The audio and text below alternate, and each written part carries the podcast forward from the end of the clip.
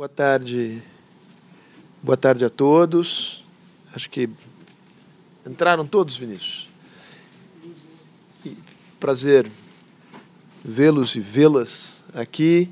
Ah, queria agradecer os patrocinadores da programação anual de seminários da Fundação Fernando Henrique Cardoso. Queria agradecer a Companhia das Letras na pessoa do Otávio, que deve estar em algum canto dessa sala, eu não o vejo, ele está ali. A companhia está lançando, vocês viram o livro, o livro do Glenn está à venda aqui na frente. Ah, o Glenn não poderia ter uma melhor editora para entrar no mercado uh, brasileiro. E este é um livro é um livro importante. É, é, é, o Glenn comentava com ele que ele é, é, membro de uma de uma espécie que é uma espécie rara, de uma pessoa que tem uma sólida formação acadêmica, mas que cuja ambição o, o levou para fora da fronteira do mundo acadêmico sem perder a conexão com o mundo, o mundo acadêmico. Então, é, é a figura de um intelectual público muito jovem. Né? É, é, é uma experiência quase humilhante né? ver uma pessoa tão jovem, é, com uma trajetória tão brilhante em tão, em tão pouco tempo. É, e que apresenta não apenas um, uma, um diagnóstico crítico é, da forma atual é, da economia de mercado é, e do capitalismo liberal, assim como da democracia, democracia representativa, mas tem a ousadia intelectual de oferecer respostas. Né, é, que não se resumem a, a, a prescrições de política é, isoladamente, né? mas há uma visão. É, e é uma visão que se conecta com uma certa tradição de pensamento é, do século XIX. E ele, e ele identifica esse grupo de pensadores no livro. É, e é uma, uma tradição é, que tem a, a ambição de construir uma sociedade melhor e apresentar é, ideias, visões de mundo e mecanismos de transformação é, que possam transformar essas visões em realidade. Ele, ele é, digamos, é, ele é radical no sentido de que ele procura ir à raiz dos problemas. Ah, não é um, já deixo advertido ah, ao, ao governo atual de que não se trata de um perigoso revolucionário, né?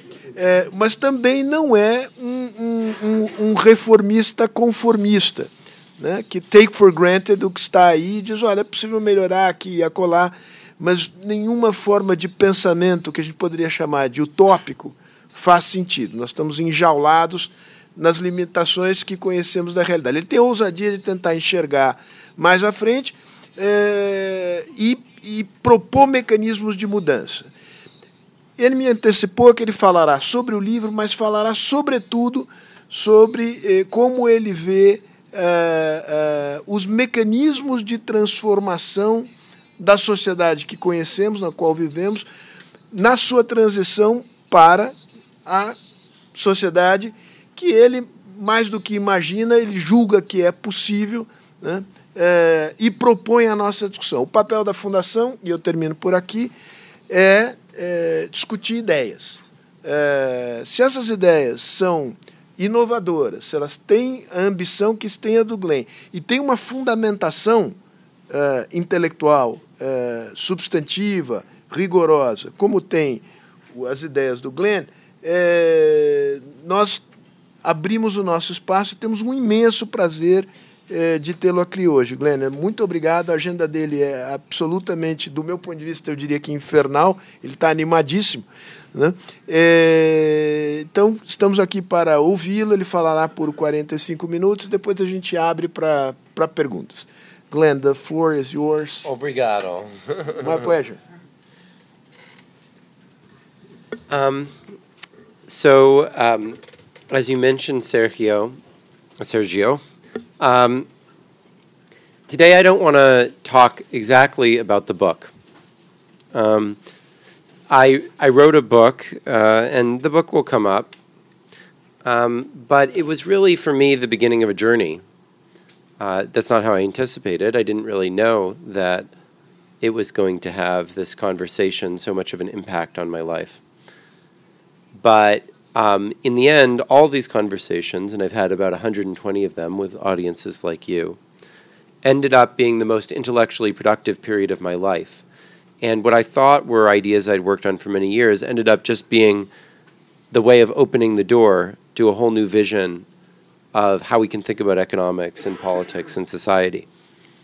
How many people here have seen the movie The Matrix? Many people. Okay, good. So in The Matrix, you may recall that there's a scene where the main character, Neo, is offered a choice between a red pill that will allow him to see the world as it truly is, or the blue pill that keeps him inside of the simulation he's been living in. And he chooses the red pill, and he sees a very different world. And I feel like I've, that's sort of the journey that I've gone on in the last year as I've been talking this about this book. Um, so I'm going to try in these 45 minutes to give you a sense of what it is that I've found about the world in that process. And if you'd prefer to stay inside the matrix, I recommend that you uh, exit now. That's your version of the blue pill. It's been a pleasure to meet you. so, um, I think what I've come to feel is the really fundamental principle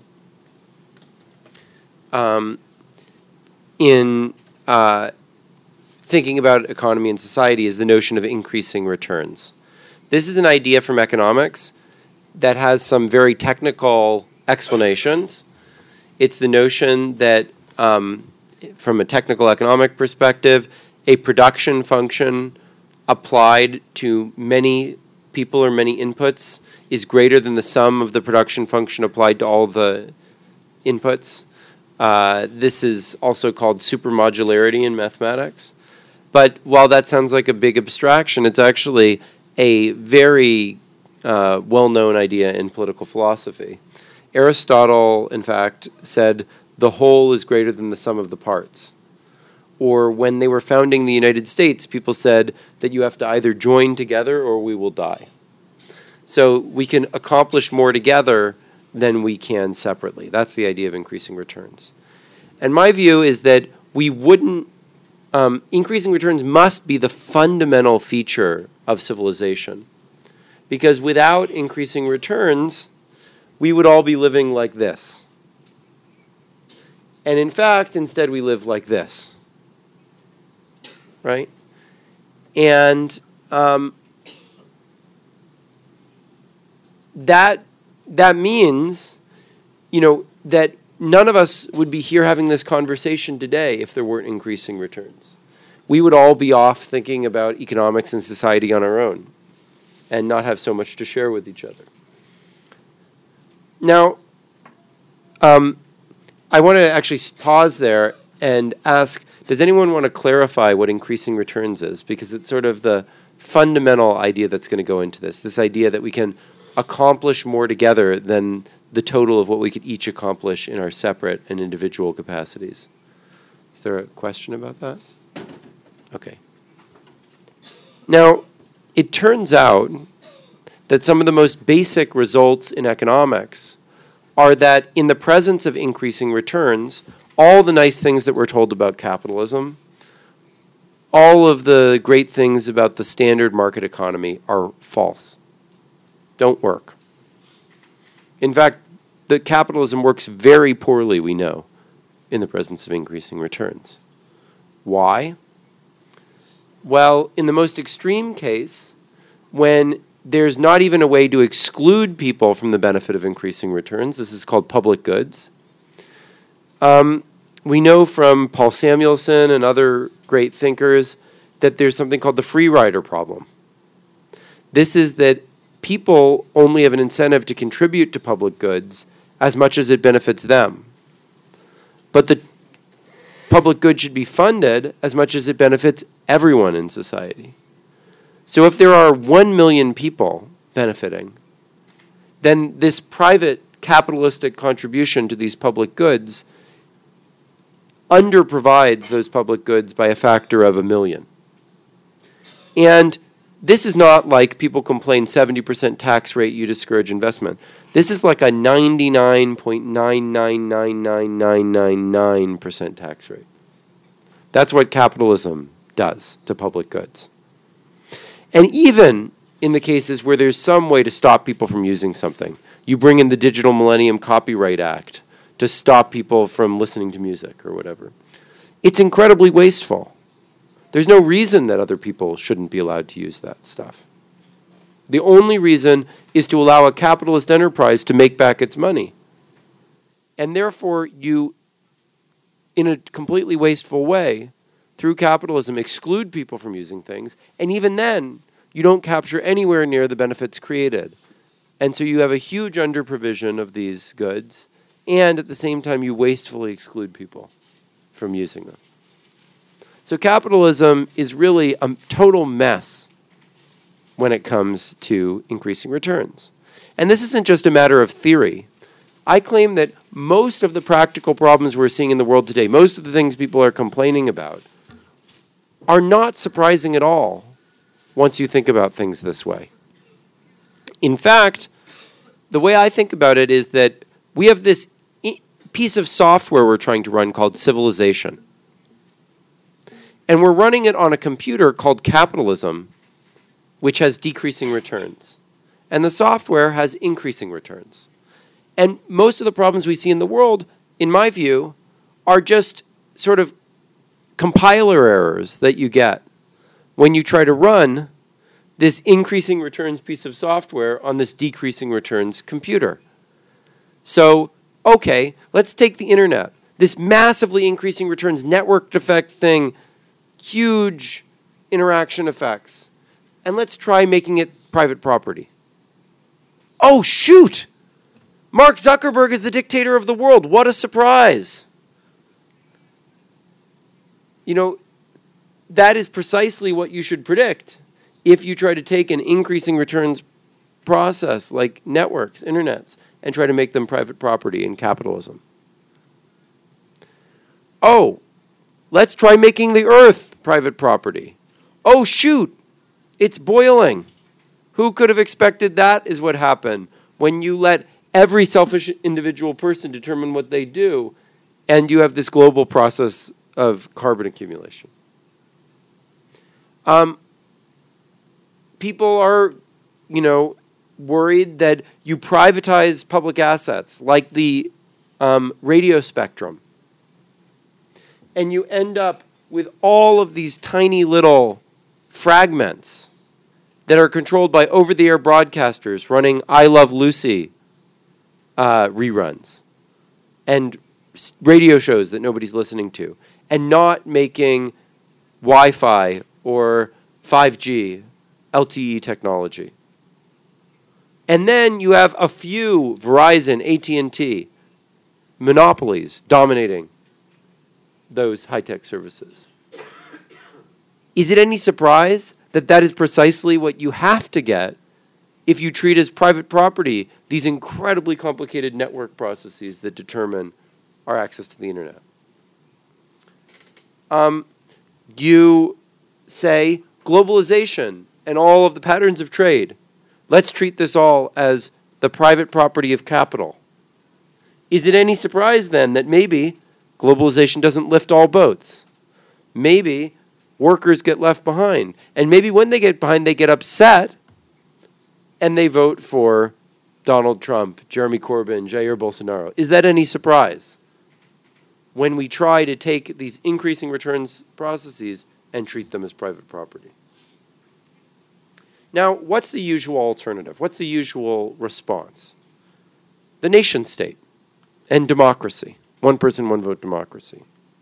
But the problem is that there is no reason to think that one person, one vote democracy should at all get us the right outcomes unless the set of people who are affected by an issue are the set of people who are voting.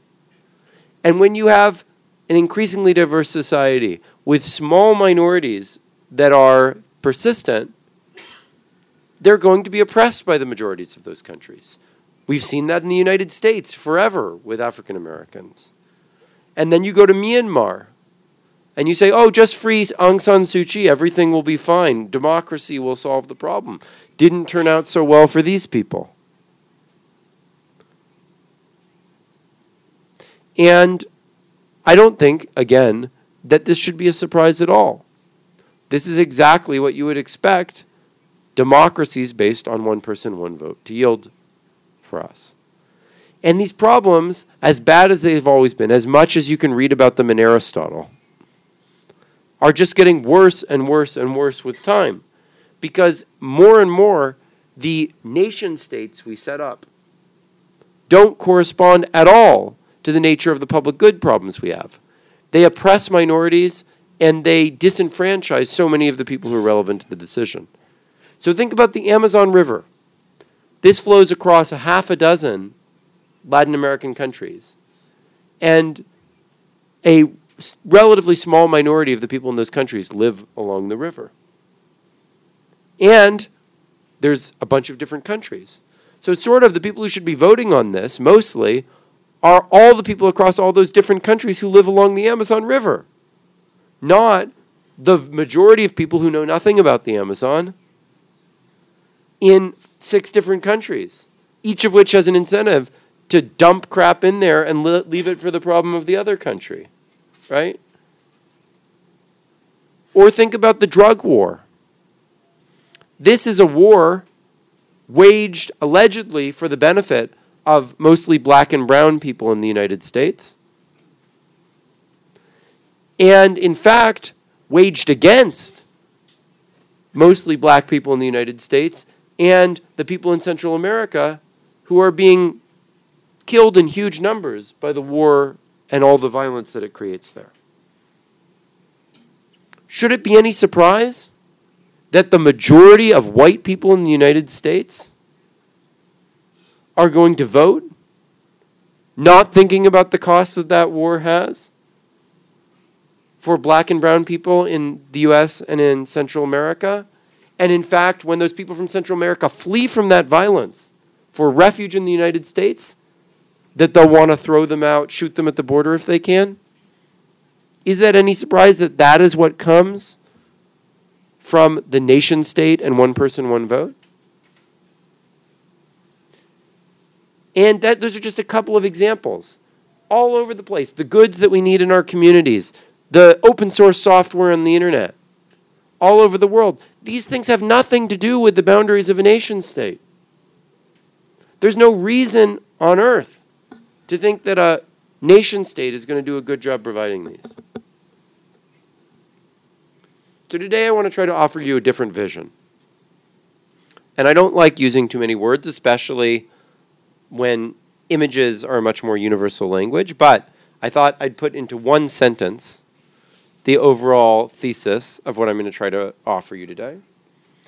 So, this is going to be a vision of near optimal, emergent public goods funded by taxes that actually increase efficiency by moving us beyond the rigidities of private property,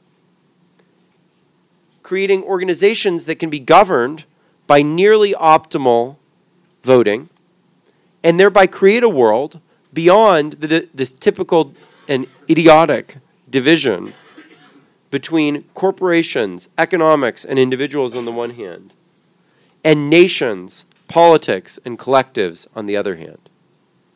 That while it sounds very idealistic, while it sounds very utopian, is actually already emerging from experiments that are being coordinated by an exploding social movement. Okay. So, let me begin by talking about these organizations and how they get created.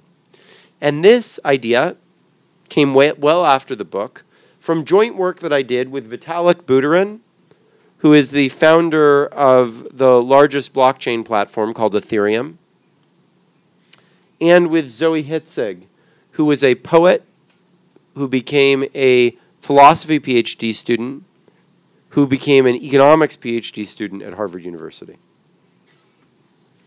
And there's some interesting mathematics involved with this, but the basic idea is very, very simple. And it's something actually quite familiar. which is matching funds. These are things that have been used for a long time. For example, in New York City, if you give up to $100 to a political candidate, and um, there are at least 999 other people contributing, your contribution is matched six for one. And that makes sense, right? Because that candidate's success is a public good. If you're a small part of a big set of donors, you have very little incentive to contribute because you think, well, let somebody else do it. I'll free ride. By matching your contribution, we help offset that incentive to be a free rider. And also, we help allocate public funds to what citizens are really committed to. So it makes sense to match small contributions more. It makes sense to match contributions to popular causes more. But you might ask yourself, why exactly $100? Why exactly six for one? Why exactly a thousand people? These are all arbitrary numbers, right? So the question is is there a way from economic theory, from mathematics, from computer science to come up with an optimal formula that can lead to the optimal provision of public goods? And in fact, there is. Turns out that it's that rather than the amount that an organization be, receives being the sum of the contributions to the organization, Instead, it is the square of the sum of the square roots contributed to the organization. Now, that may seem a little bit magical. And um, I will, for the nerds in the audience, briefly explain it. Um, the idea is very related to a concept which is not mathematical or economic at all, but actually philosophical. How many people here know Immanuel Kant's categorical imperative? I do. Some people have heard of it. So this idea is is a sort of philosophical version of the golden rule. Golden rule says, "Do unto others as you've had them do unto you." Immanuel Kant said, "Always act as if by your very action you make it a universal law for all human beings." Now, that could solve the problem of free riding, right? Because you don't want other people to free ride. And it's very easy to know how to implement that for people who are selfish if we're all the same. Because if I give $1, we should match that with 99 other dollars if there are 100 total people, right? Because then it's as if by my action I make it that everyone has to do that. But what if we're all different from each other? What if this issue is much more important to some of us than to others? What you want to do is you want to match in inverse proportion to how important the issue is to you. So if you're if there are 100 people but only 1 thousandth of the value is going to you, then you should match it 999 for 1. But if there are 100 people, but half of the total value is going for you, we only match you two for one. And it turns out that that is precisely the formula, that idea is possible precisely with this quadratic formula. And for the nerds, the reason is that the derivative of the square function is linear, and the derivative of the square root function is the inverse of that square root. So precisely the way that you get this inverse representation is using these square and square root functions. And that leads to optimal provision of public goods. But what what is this what would this formula feel like in practice? Well, the notion is that if everyone's giving $1, the total amount received by the organization grows as the square of the number of people contributing to it rather than linearly. Or if an organization splits into half, it fractures. Half of the people go one way, half of the other. The total amount that it receives will become half of what it was before. So each will receive one quarter of the total funding. This formula scales linearly in money contributed, and it matches small contributions that people make to popular causes much more than large contributions where you're the only one contributing. Okay. Now, in practice, this is already being used quite widely. And the way that they're providing the matching funds is through philanthropic contributions or through government sponsorship. But we'd like to say something more um, fundamental than that. Like, what should be the way that we finance this? What is the conceptually right basis? And um, this comes from another idea from economics, which again, there's a very simple version of it that will be familiar to everyone, which is that in any town where there are very good schools, the land values will be high. People want to live in an area with good schools, right? And in fact, under certain circumstances, if you build a nice school in a town, the land values will rise precisely by the amount of value that people get from the school being there. And therefore, the town will be able to finance any school that's worth building by taking the value from the land, if they can own the land, if they can tax the value of the land away. But that's only under certain circumstances, because if you are in an area where people really love to live there and they really value the schools, the land values will only adjust for how much the school is valued by the people who is happy to move away or to move there, and not by the people who really like being there, and maybe they value it more. But in general, there's a broader th- result known as the Henry George theorem. And this is associated with this guy, Henry George, fascinating figure. You can read about him in my book quite a bit. Um, but this was actually proven by a man named William Vickrey, who you can also read about in the book, another very brilliant guy who won the Nobel Prize. To which the book is dedicated. To which the book is dedicated, to the memory of William Vickrey, who died in 1995. And um, what George and Vickrey pointed out is that you can divide all economic activities into two categories increasing returns activities, like the ones I was talking about, like the internet, like cities, and decreasing returns activities. Decreasing returns activities are one where the more people you put into it, the more expensive it becomes to put one more person in. A piece of land can be like this, right? You put the first person there, no cost. But as you put more people there, it starts to get crowded. And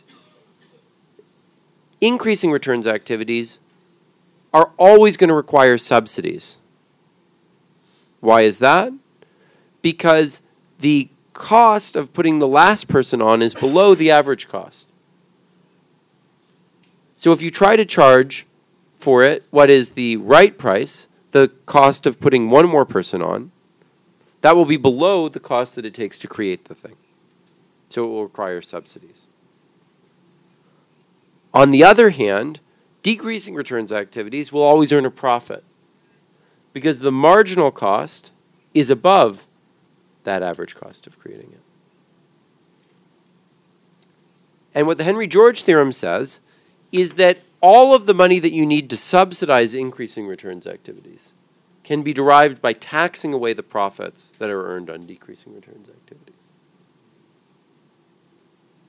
The reason is that all the value that gets thrown off by all these increasing returns activities spreads out throughout the economy. But it has to eventually end up somewhere. Where does it end up? In these decreasing returns activities. And if we can take the value out from these decreasing returns activities, recycle it back to increasing returns activities, we can make money go, value go round and round and round, and more and more be created in the economy, a little bit like a superconductor. Superconductor is an area, it's like a circuit of electricity where you remove all the friction, and it can just go faster and faster and faster around, and it creates a magnetic pole that can cause things to levitate. That's how you get those trains that fly. And that is what I think we need to do to the economy. We need to constantly remove the value from these decreasing returns activities, recycle it back to the increasing returns activities. Now, you might get worried, however, that this would require taxation that would slow down the economy and that would defeat this purpose. But there's an ingenious idea that solves that. And this ingenious idea, even though I initially thought I had invented it with this graduate student at Stanford who's now going to be a professor at Chicago, was actually invented originally by um, the original Chicago boy. So a lot of people in this country right now like to say that the we need to get the Chicago plan. The Chicago plan from Chile. Privatize. That was not the original Chicago plan from Chile. The original Chicago plan for Chile was not for a dictatorship, and it was not about privatization. It was actually about how to do taxes better. And it was for a democratic government. Be, not, not because they wanted to work with the dictatorship. Arnold Harberger, the original Chicago economist to establish a mission to Chile, went there to work with the Christian democratic government in the 60s because his wife was a Chilean, just like it was my wife, who's a Latin American political scientist, who first brought me here, brought me to Brazil to live in Rio for three months. And he proposed a very brilliant tax system. Now, Edmar Bacha, who I think is known to some people here, after I gave a talk um, two days ago in Rio, says that in fact there's a passage in Aristotle where he shows that the Athenians were doing this. So maybe even older than that. But as far as I was aware, it was proposed by Harberger. And originally it was written in Spanish for the government of Chile, but I'll read the, the English translation. So he said, if you have to make a base for taxes, adopt criteria that determine the true economic value. The solution that the economist offers is simple and direct. Allow the owner to declare the value himself, make these values public, and oblige the owner to sell his property to any person willing to pay the declared value. This system is simple and it creates incentives even beyond those already existing in the market for assets to be employed in their most productive economic use. Now, why would this system make the economy work more efficiently? Let me give you an illustration. So, consider the US radio spectrum. As I mentioned, this is fragmented into all these little chunks here that are good for broadcasting I Love Lucy, not so good for 5G or Wi Fi or LTE. And if you're Verizon or Google coming along trying to get a good chunk so that you can actually do those things, you would need to negotiate with all these tiny little guys to buy out their property. But under this system, a radio station like the Q91.5 has to put a price, say, of $20 million on their uh, block, their pink block of spectrum here. Now they can raise that at any time they want, say to 30 million, but they have to pay a tax of let's say 7% on the average value that this has over the course of the year. So if it was 6 months at 20, 6 months at 30 million dollars, that would be on average a million and three quarters. But from the perspective of a developer like Verizon, the great opportunity here is that all of these blocks have a price. So you can see, don't want to go for this one, that would be very expensive. This would be a good deal for me. And so market prices guide you away from the areas where people really want to stay. So you don't just choose some area and then find out you have holdouts. And then once you buy it, you pay the total price, $82.3 million, which you can figure out just by circling this on your app and know what the price is and press a button. Then you can repackage this bit to a million billion dollars because you really need that. And then you're going to pay to the public $70 million every year to maintain that. But you can take this bit that you don't need, put it back on the market, sell it off to someone else say for $5 million. So this system is quite amazing. It makes everything into a liquid, dynamic, extremely efficient market. It raises two thirds of the value of all capital as public revenue for those matching funds to be equally used democratically by all citizens. And at the same time, it achieves something I find very philosophically satisfying. It's something very important to the concept of democracy, which is that old organizations without continuing public support gradually decline because they bleed that money back to the public. And only by reinvestment by the citizens democratically do they come to exist again. And if at any moment there's a much better use of what they're doing, someone can just buy them out. So you have a much better system of democratic turnover, of renewal, of avoiding the dead hand of the past than we've found in the before. So now you might say, well, how do we govern these organizations? How do we ensure that once they're created and funded by this tax, that they actually serve the interests of their members without having the majority tyrannize over the minority? Well, a very similar system can be used for that. It's called quadratic voting. So let me give you a visual illustration of this. The idea of quadratic voting is that every citizen gets allocated an equal number of voice credits that they're allowed to use to vote on the issues that they know and care the most about. So that the majority can't just tyrannize the major- minority because people can put more votes on the things that are most important to them. But you don't want people to just be extremists. You don't just want them to put everything on one thing just because they're pig-headed about that. You want them to put in proportion to how important the issue is to them. How do you do that? Well, you make every vote more expensive than the last one. So that if you're going to buy that third vote, it will cost you three times as much as it cost you to buy that first vote. Let me illustrate what that would look like. So imagine that we're, here are some controversial issues in the United States. There's 10 of them, 100 vote credits. Um, so imagine that we're in favor of a rise in the minimum wage, but not very much. But we're um, also in favor of a uh, prohibition, national prohibition of abortion, and we want to put a lot on that. Wow, you see that starts going down very fast. Whereas if I just put one on this reduction of programs for the poor, that's very cheap.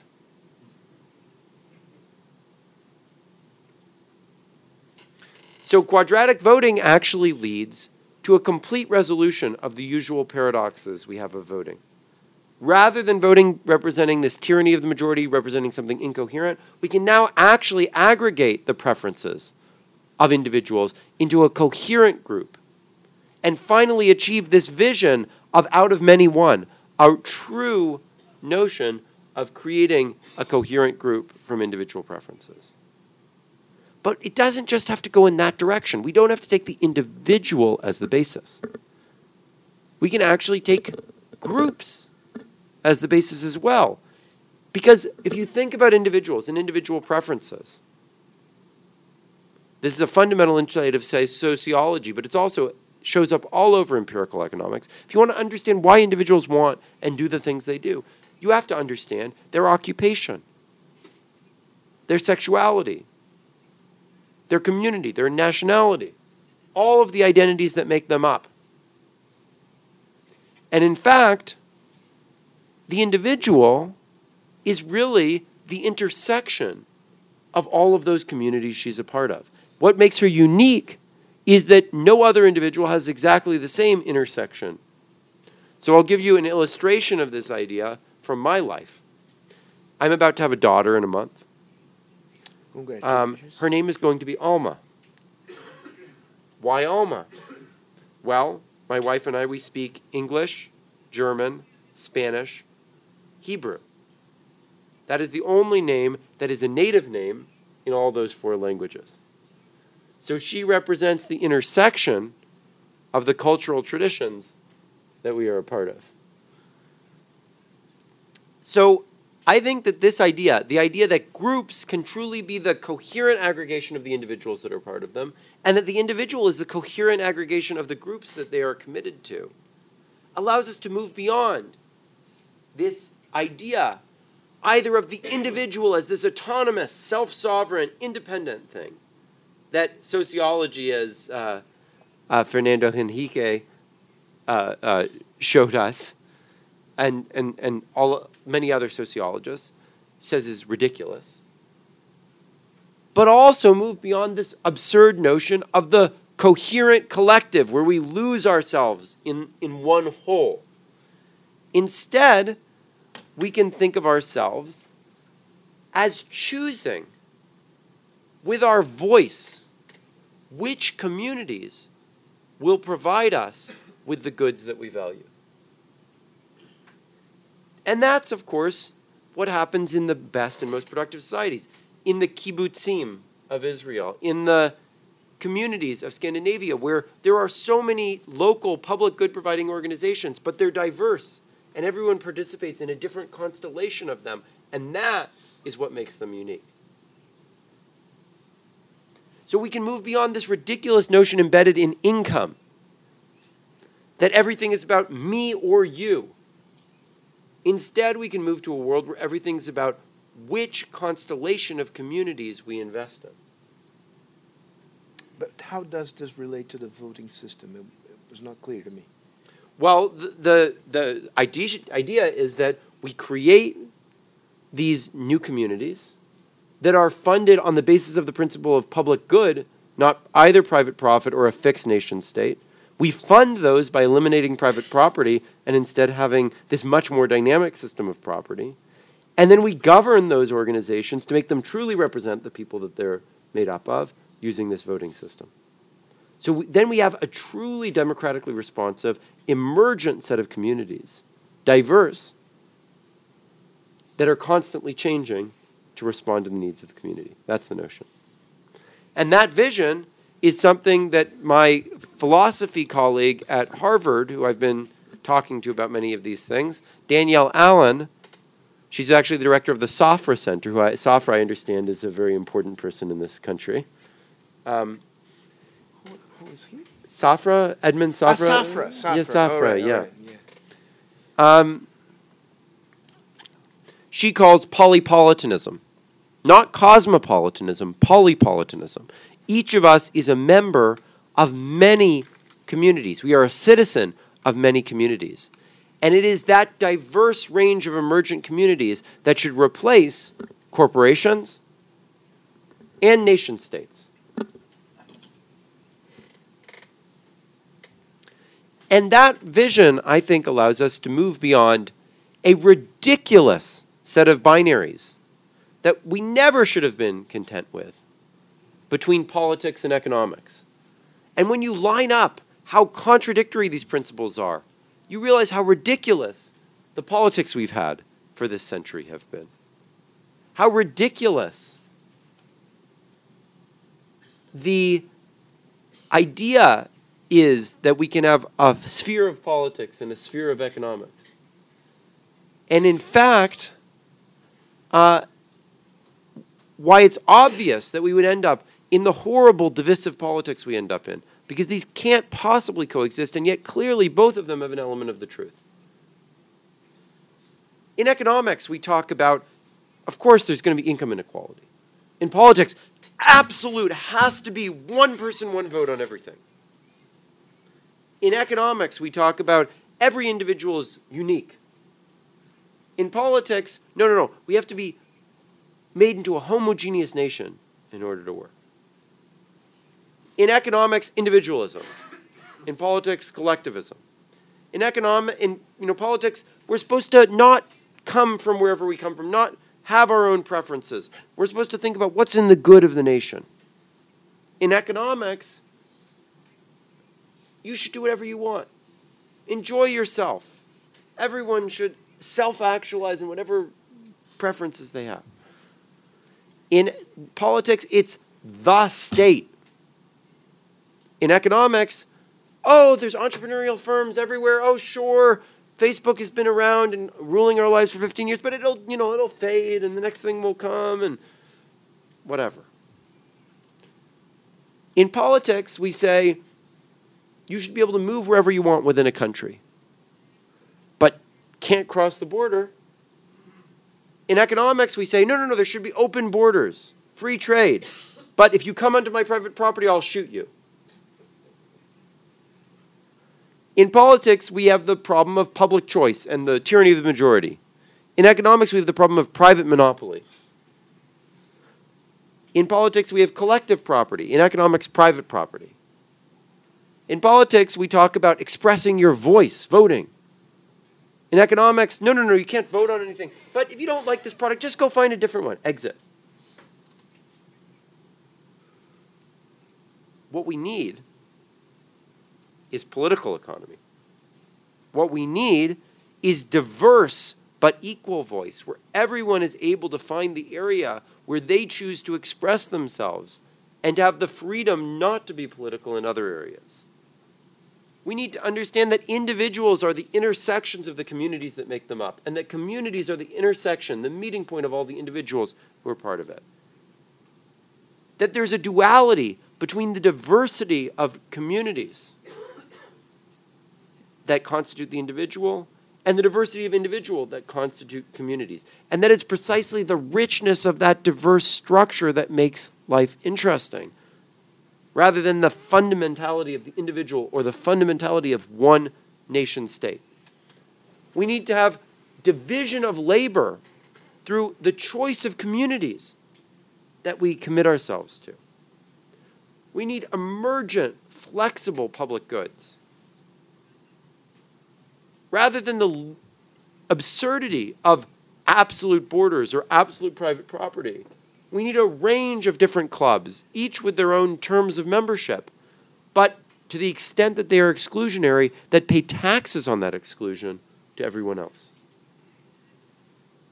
We need optimal provision of public goods rather than tyranny of the majority or private monopoly.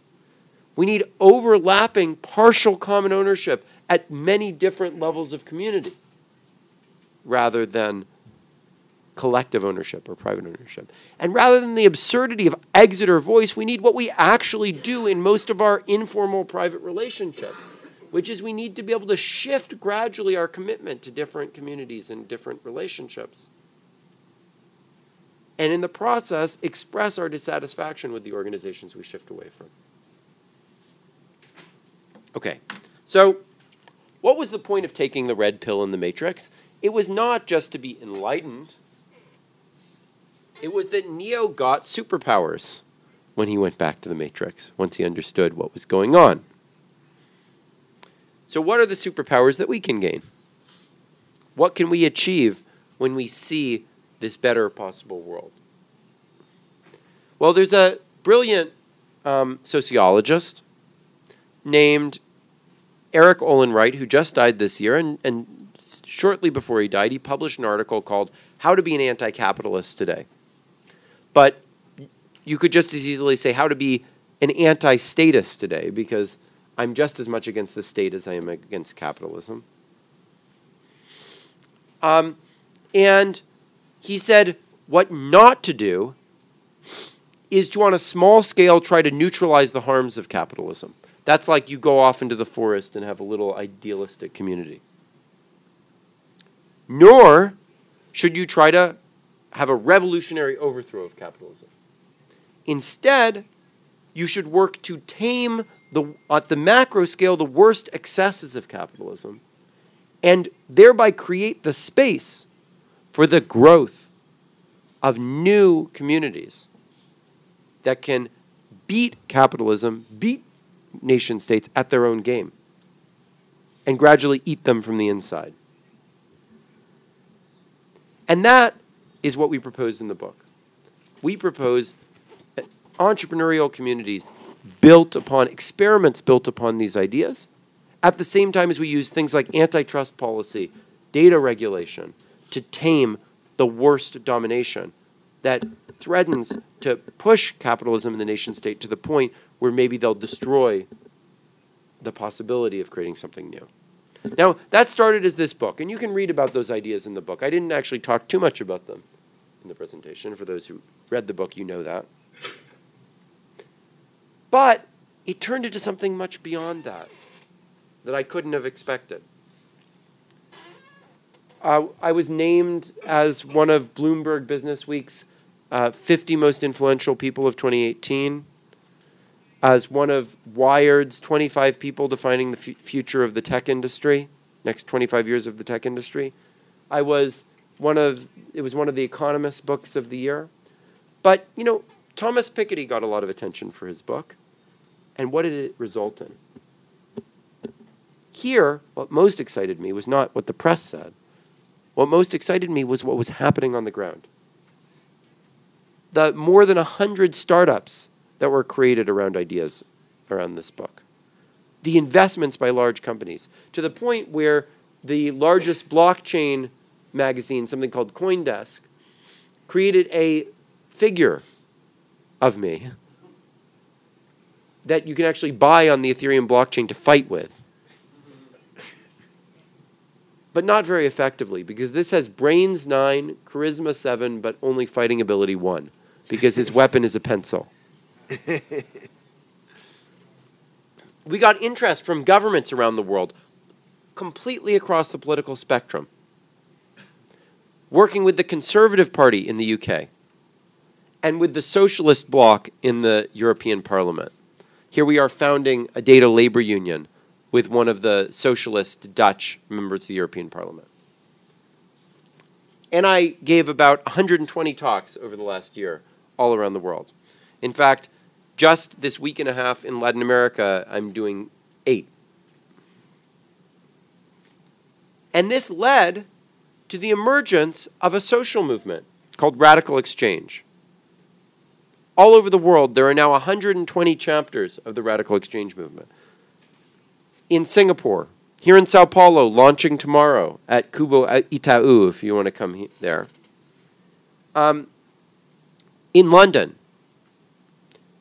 um, here's actually my wife, who I mentioned, who first brought me to Latin America, giving a speech to 500 people a week and a half ago in Detroit, Michigan, where we convened all these startups, all these efforts in this movement.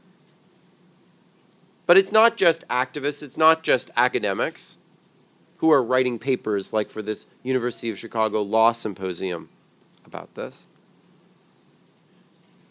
And within academics, it's not just economists or computer scientists. We're actually led in our ideas and research effort by a post colonial historian named Ananya Chakravarti, who's a professor at Georgetown University and expert on the legacy of the Portuguese Empire here in Brazil.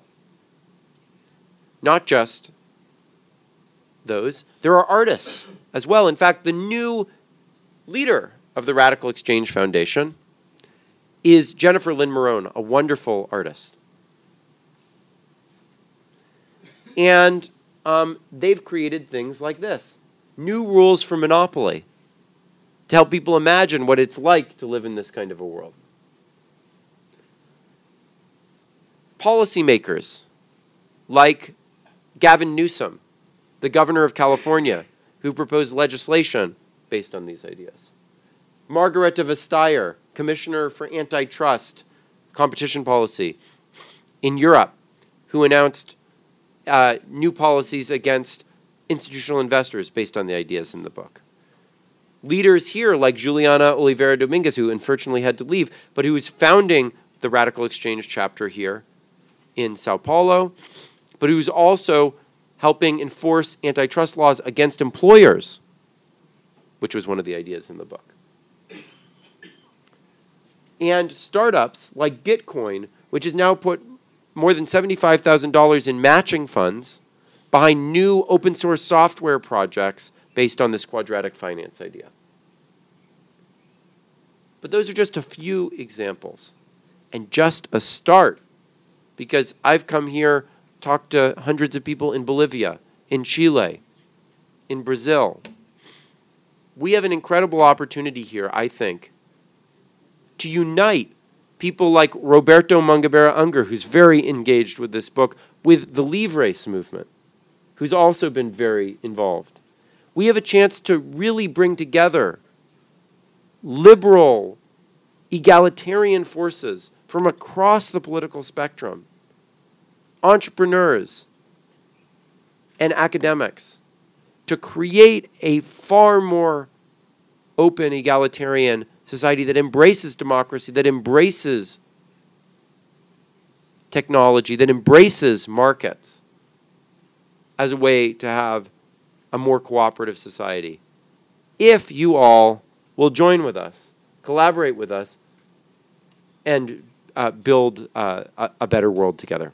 Um, I hope that some of you will be engaged with the Radical Exchange Movement, with Juliana and others, uh, and thank you so much.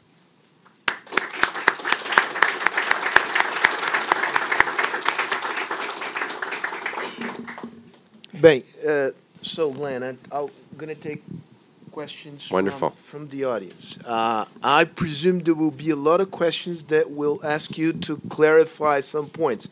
I must confess yeah. that I'm, I'm a little bit confused. And so I want you to, to yeah. so one, I have I have many questions myself.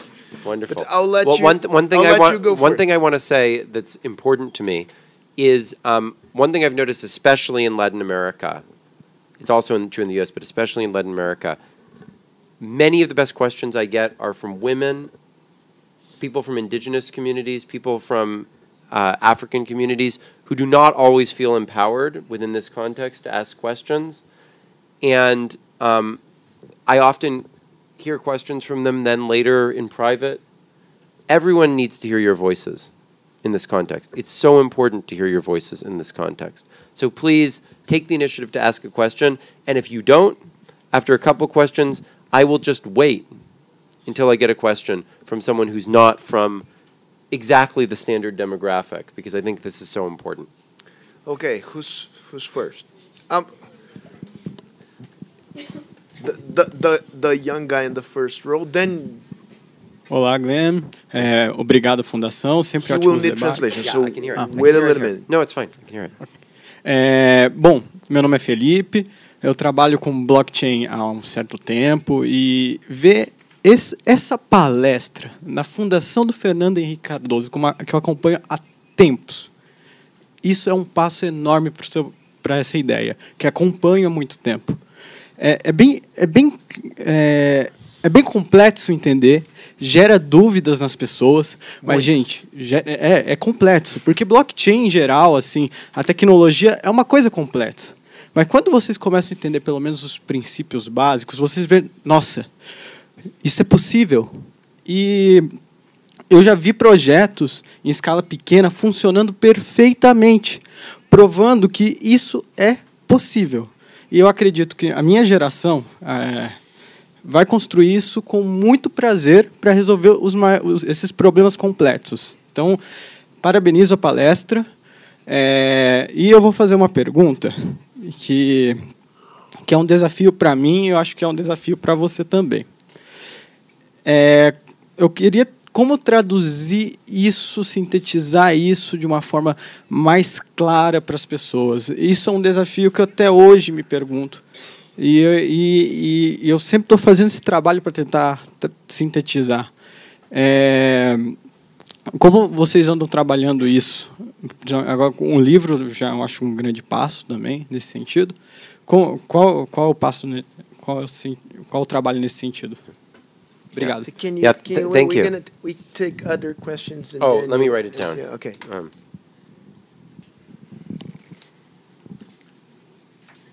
Olá, Marcelo Rosenfeld. Eu queria que você falasse mais do quadratic voting, que eu confesso que não entendi. É, e se tem um pouquinho que eu entendi, o que eu imaginei é uma coisa parecida com um jogo de tabuleiro, onde recebemos fichas no começo e distribuímos é, na tomada de decisões um pouco de cada ficha. Então eu queria entender é, quem é que atribui esses créditos? De que maneira eles são divididos de forma igual ou desigual? Num exemplo prático, se possível, concreto. Obrigado. Mais uma questão aqui. Vai, vai dar tempo para todo mundo. Se Contributing to this question that was just made there, I mean, who's going to run this platform? And in terms of voting, and you were talking about those credits that you can assign on voting, who's going to receive those credits? Who's going to distribute those credits? Who's going to run the platform? And uh, wouldn't, wouldn't this cause people that has no access to technology to be excluded from the, this democratic process? Who else? Um, From now, I, I want I want a woman or someone from a historically underrepresented group for the next question. Well, and I'm going to f- I wait mean, on they- that. they, they- Different. They, are free to ask. They're free to ask questions or not. I mean, right? no, but but I, but I think I think it's very important to encourage people.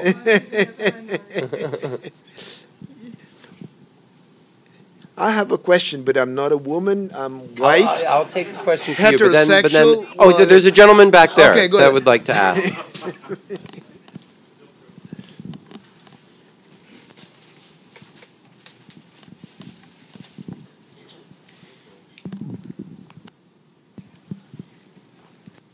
Boa tarde, meu nome é Tiago, sou da RAPS. Eu quero agradecer à Fundação FHC por proporcionar um debate tão bom e obrigado também por essa postura. Inclusive, eu estou até com vergonha, Não tenha vergonha alguma. Não tenha vergonha alguma. de, porque é a primeira vez que eu vejo um negócio desse, um espetáculo. Eu também. né? Uma coisa inédita. Agora, é, na linha do é, dessa questão do blockchain, a gente também tem que pensar no clima das pessoas. E o clima é de polarização e de enfrentamento, onde nós não temos um clima de cooperação e onde o individualismo fala mais alto. Então, eu queria entender qual é o, o- a estratégia para aplicação da estratégia que o senhor propõe dentro deste clima polarizado, esquisito e negativo que a gente vive não só no Brasil, mas em outros países do mundo.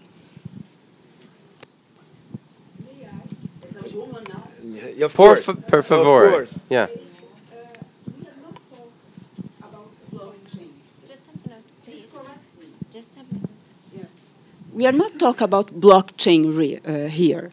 We are talking about a this is philosophy, you know, politics.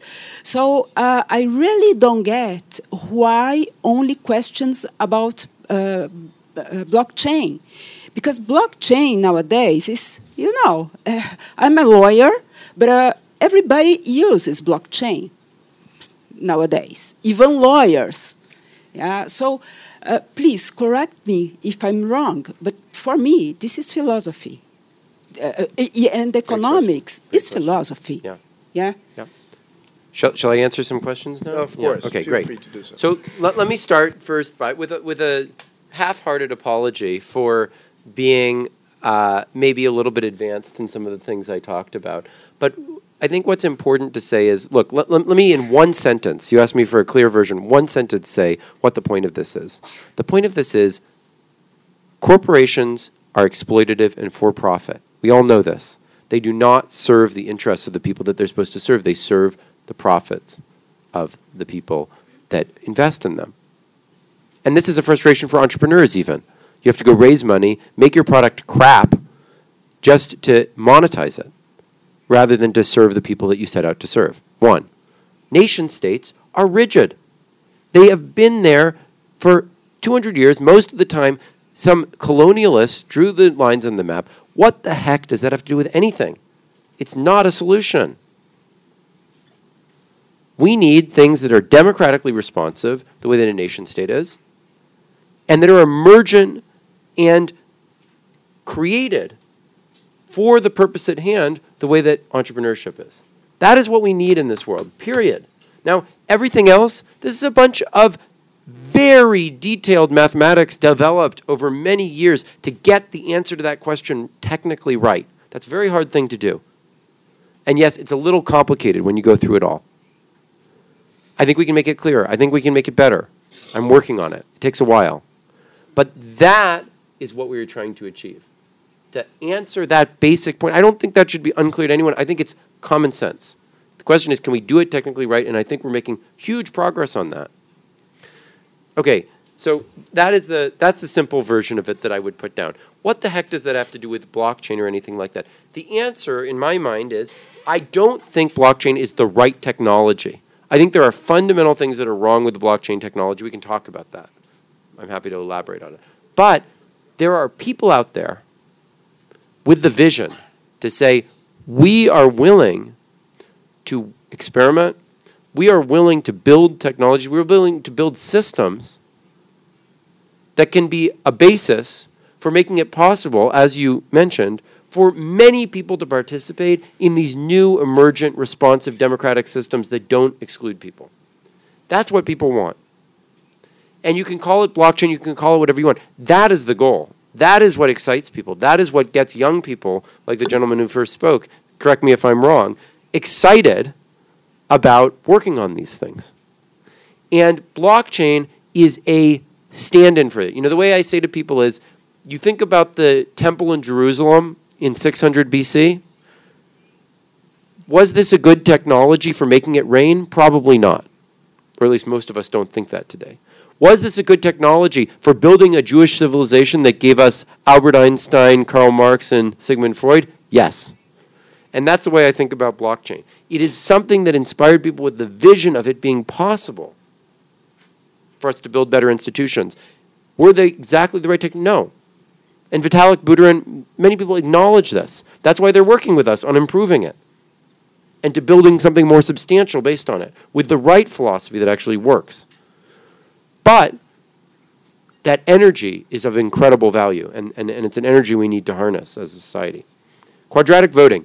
Quadratic voting is a system where it can work in many different ways, but a basic example is you, you have a survey, Inquesta, right? Is something you call it here? You, you run this survey, everyone gets 100 points to allocate on the issues that are most important to them. This has been done with people with no education in the inner slums in Latin America. My wife did it very successfully. And they can put more votes on the things that are most important to them and that they know most about. And these are things that touch their lives more. And this gives people the chance to speak democratically in, about the things that matter to them. You know, a lot of people like to condescendingly say the people can't speak on issues. I say that's nonsense. I can't speak on many issues. You know, in my city, Hoboken, New Jersey, people run for office. I don't know who these people are. My neighbors who've lived there for years, they know. They should be the ones who speak to that. I should maybe speak to how we design the fundamental rules of the game. I know a lot about that. I have something to say about that. I don't have anything to say about most political issues. So each of us is called in different ways to speak to our communities. Quadratic voting gives us the chance to say, yes, on this I know. On this I care. On the other things, less. And it's just a technical thing for that.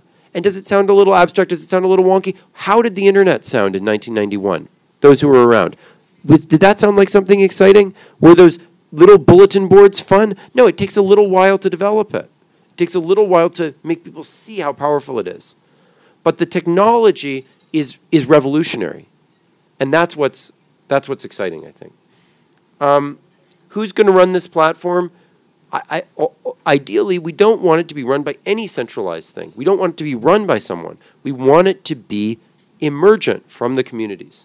And that's the sort of thing that technologies like blockchain, I don't think blockchain is exactly right, but like blockchain empower. That's what's so exciting about them. Um, coming back to the gentleman's question in the back, look, fundamentally, I think technology is not enough. I'm, i talked all about technology. It's very exciting. It's not enough. We need a praxis, a practice, the way we live to mirror the values that we have. That is why I asked for inclusion. And it's not just I asked for inclusion here. We had a conference in Detroit 51% women speakers, 48% speakers of color. That is how you live the values you have. And that's not enough. That's just a start because we didn't have enough people from the global south. We didn't have enough people from rural communities. We left out much, but we m- made steps. We made steps to say we're going to live what we say.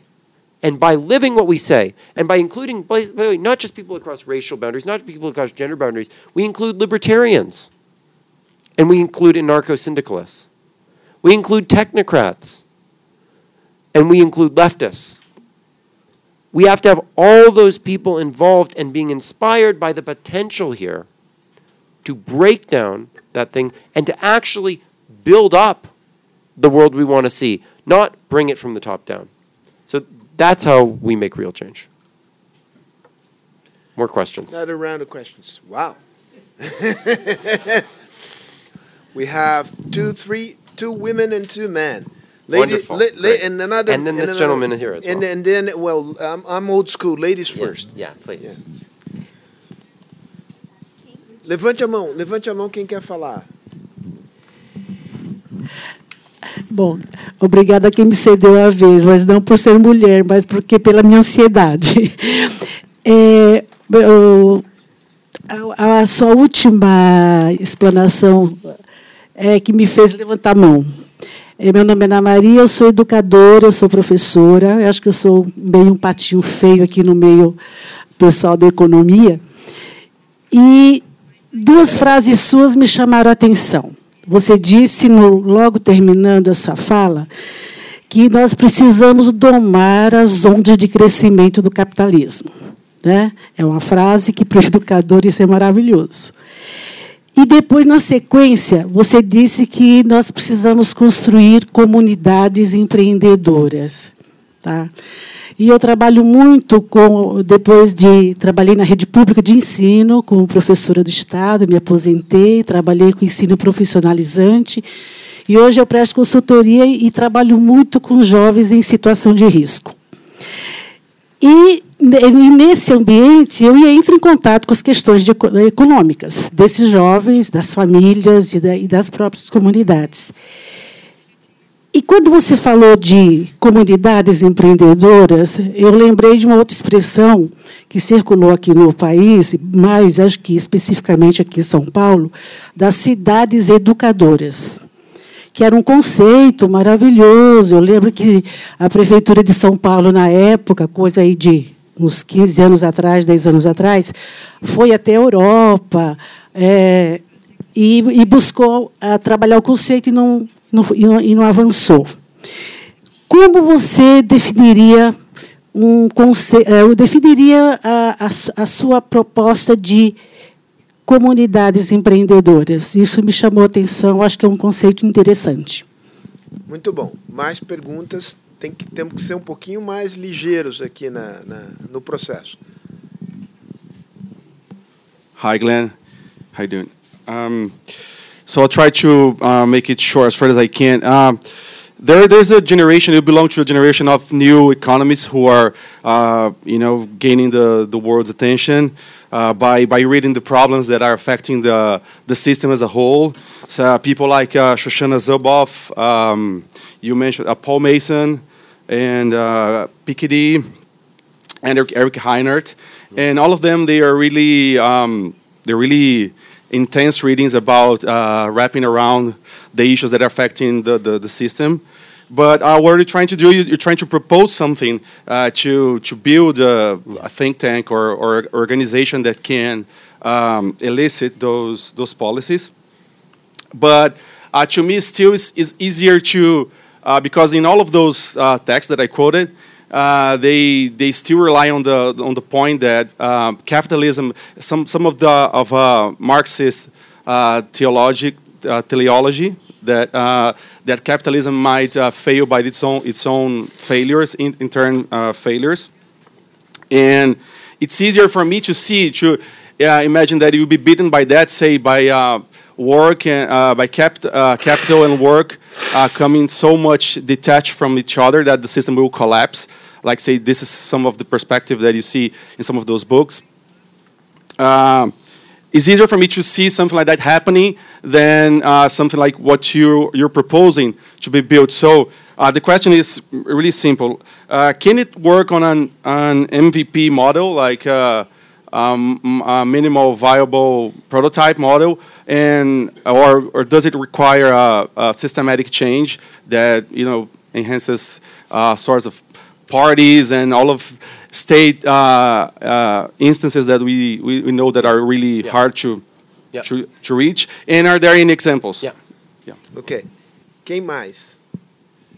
Tá ficando difícil, tem uma super oferta de perguntas. É, eu eu vou ter que. There was a second woman I thought that you had. Yeah, mentioned. there is there are many women. Great. Uh, so, no, no, you you're, you're you're allowed to. Thanks. Hi, Glen.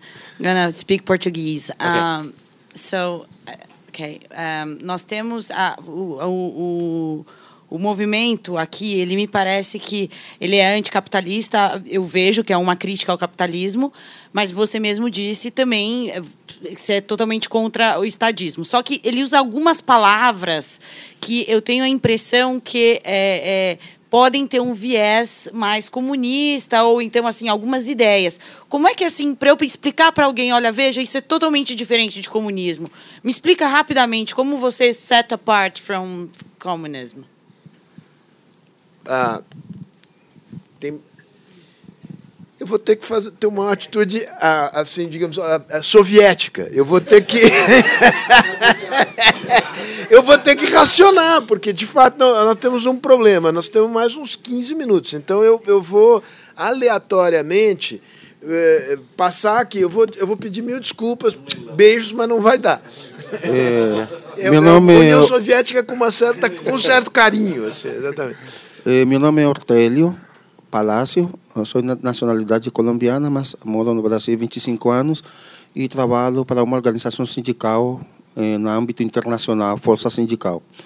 Eh, eh, agradecer à Fundação por essa oportunidade, é uma excelente palestra, mas eu entendo que você está falando, e não tenho dúvida, que o sistema tem uma crise profunda. Concordo com você da política e economia é um desastre como pretendem trabalhar separadamente coisas que não funcionam. Eh, Estou plenamente de acordo. Agora, quando você fala, eh, entendo que aqueles votos que você apresentou, uma forma de eh, democracia representativa talvez seja, já no Brasil parece que está funcionando de forma desastrosa, porque esse governo atual ele está governando praticamente via redes sociais, em onde já tem uma série de pessoas que, seja voto ou não, dão opinião e o governo tenta agir co- como tal daquelas opiniões daqueles grupos qualificados, que normalmente são um grupo que divide e que praticamente gera divisão profunda entre a própria sociedade. Então, eu queria- gostaria de falar que você pudesse explicar um pouquinho mais ah, essa ideia que você colocou sobre esses votos eh, dessa democracia representativa. Muito obrigado. Mais, Yeah. mais one, one more, and then uh, you, you give in. Okay. Yeah, why, Very generous. Back there. Yeah, yeah.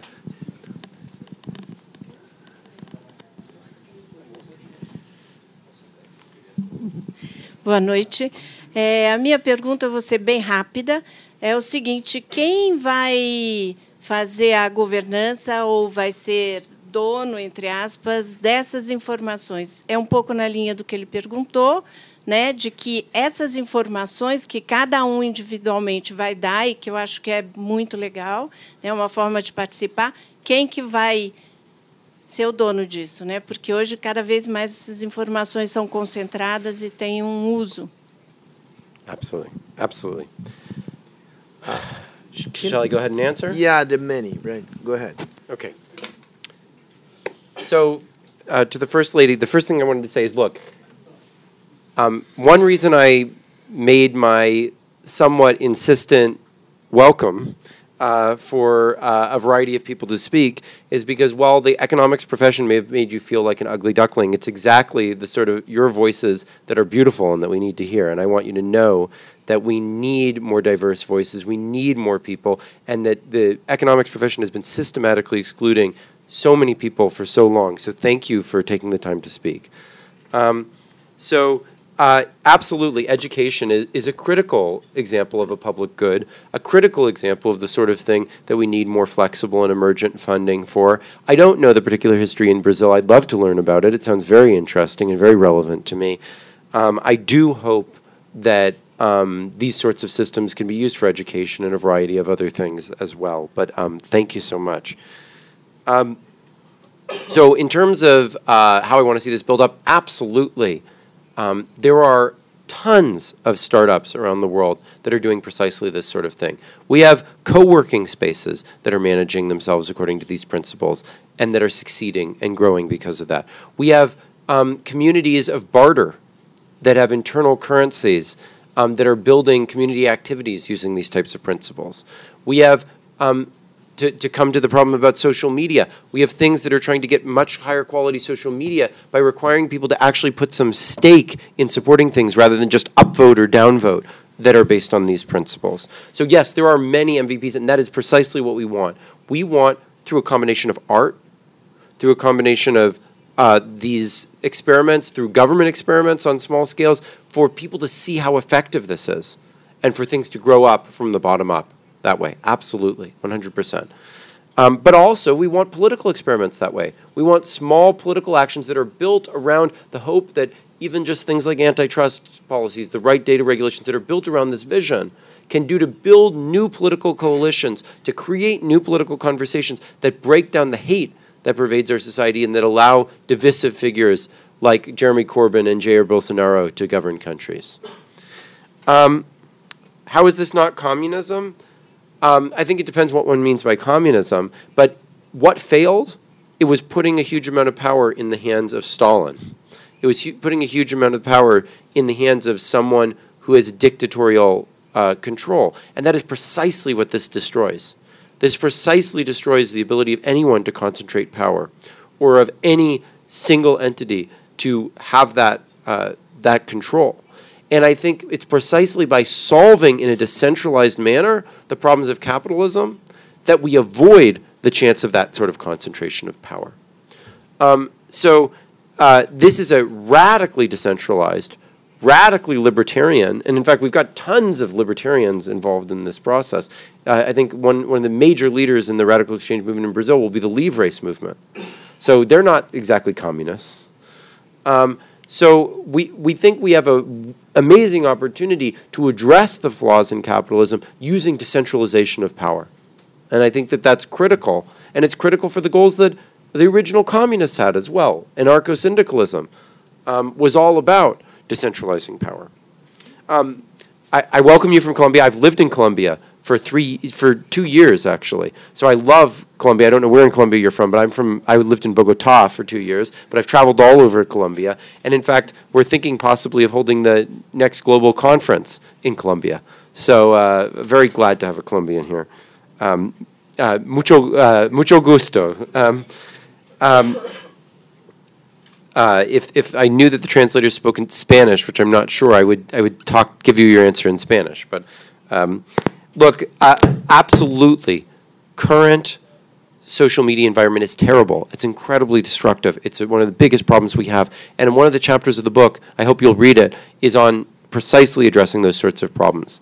But I think that the way that we do that is precisely by returning the control of data. And this gets to the to the next question as well. Returning the control of data to a de- more decentralized process. That is what blockchain movement to a large extent is about, and what the data structures that I'm building, you know, in collaboration with people like Vitalik Buterin, are all about doing. Allowing data to live not on some giant platform that abstracts it and commoditizes it, but within the social relationships where it's initially generated.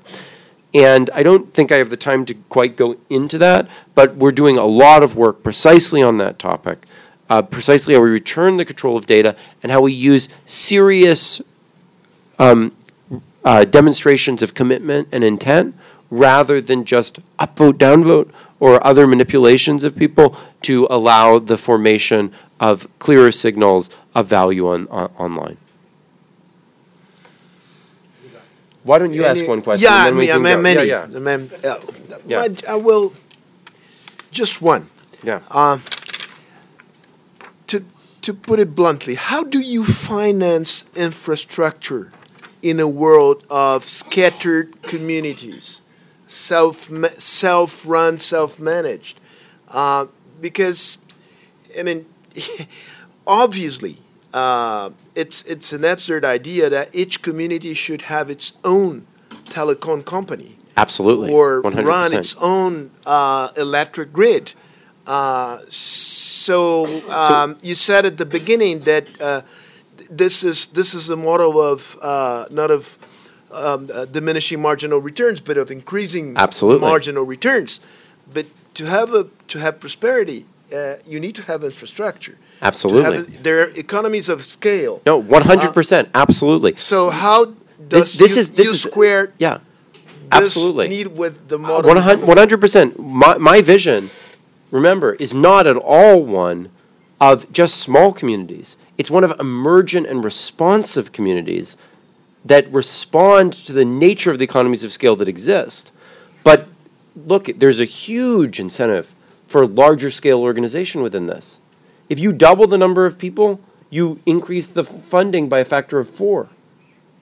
So that creates huge incentives, not for small organization, but for large organization, when that's what people want and need and responds to their needs. So, in fact, right now we have this problem where either you have a monopoly, nobody wants, so they break it up, but then it's inefficiently small scale. This avoids that trade-off. It actually allows democratic governance to emerge at the scale that responds to the needs of the society and is not built around some arbitrary nation state that has to do it even if it's not the right level. So I think this that's precisely what this vision is offering. It's offering the matching from a global level to allow the emergence of a variety of scales of development. And there have to be a variety of scales because even just basic transportation infrastructure, some things we walk to, some things we bike to, some things we take the, there have to be governance at all those levels and they emerge from the needs that people have. So that's the idea right. of the vision. All Thank right. you. Anyone else? Can I close now? Just the last one. Are you a man or a No, we woman? can take it. We Yeah. can take it. We, we've had a good distribution. we've had a good distribution, I think now. But I think the lady next to you had her hand up earlier uh, in the in the white dress. So um, uh, perhaps. Uh, no, no, Okay. Okay. Okay. Okay. So my question is actually On, on the mic, on uh, no so uh, the question is basically you did the division between politics and economics there, and then you showed us that we should be moving towards a system that is a political economy. Yeah. Um, but in, in theory, like the person that devolved economics is Adam Smith, and he was a political economist. So I wanted to see your view in how we emerged from a political economist and then moved into this complete separation. Yeah. Now this is where we're at. Yeah, absolutely. Adam Smith, the 19th century political economists, all really had this broader view. What happened was that in the late 19th century, we discovered something called marginal utility. And the initial discoverers of this idea, the marginal revolutionaries, all understood the fact that economies of scale were the critical thing, and that sociology, which corresponds to increasing returns, was critical. But then people tried to be more professional. They tried to be more mathematical. They tried to put the problems back in the box. And they did it by putting decreasing returns, by making everything individualistic, and by leaving everything else to sociology and political science. That was a fundamental sin. That was the beginning of the end of truly innovative political economy and the beginning of the Cold War, where everything was communism versus capitalism. We have to get back. We have to put those things back together, and we need to evolve to real answers to those questions of increasing returns, which are what stood in the way of making that possible. All right, I'll end up with a joke if you if Please, you allow me. please. If you allow me. I have Levity a, yeah, I have a, a very good friend who attended one of your lectures. I think yesterday in in Rio, and um, he, I mean, he he was impressed, uh, but he he told me that well, um, if the vision uh, that Glen has in mind materialized, we're gonna have such a demanding and complex world to run that I would rather live in the Soviet Union. I don't subscribe to that view, but I think we need we need to uh, uh, we need to discuss your ideas Yes. and um, at depth. Yeah. Right. They- They're they're they're they're very provocative. Uh, I know there's a lot in there, Yeah. but I have to tell you that I'm not still convinced. what and this doesn't matter, right? Because the important thing is that we have had a wonderful debate here. I would Yes. like to thank you Yes. for Thank making you. Thank you so much. time.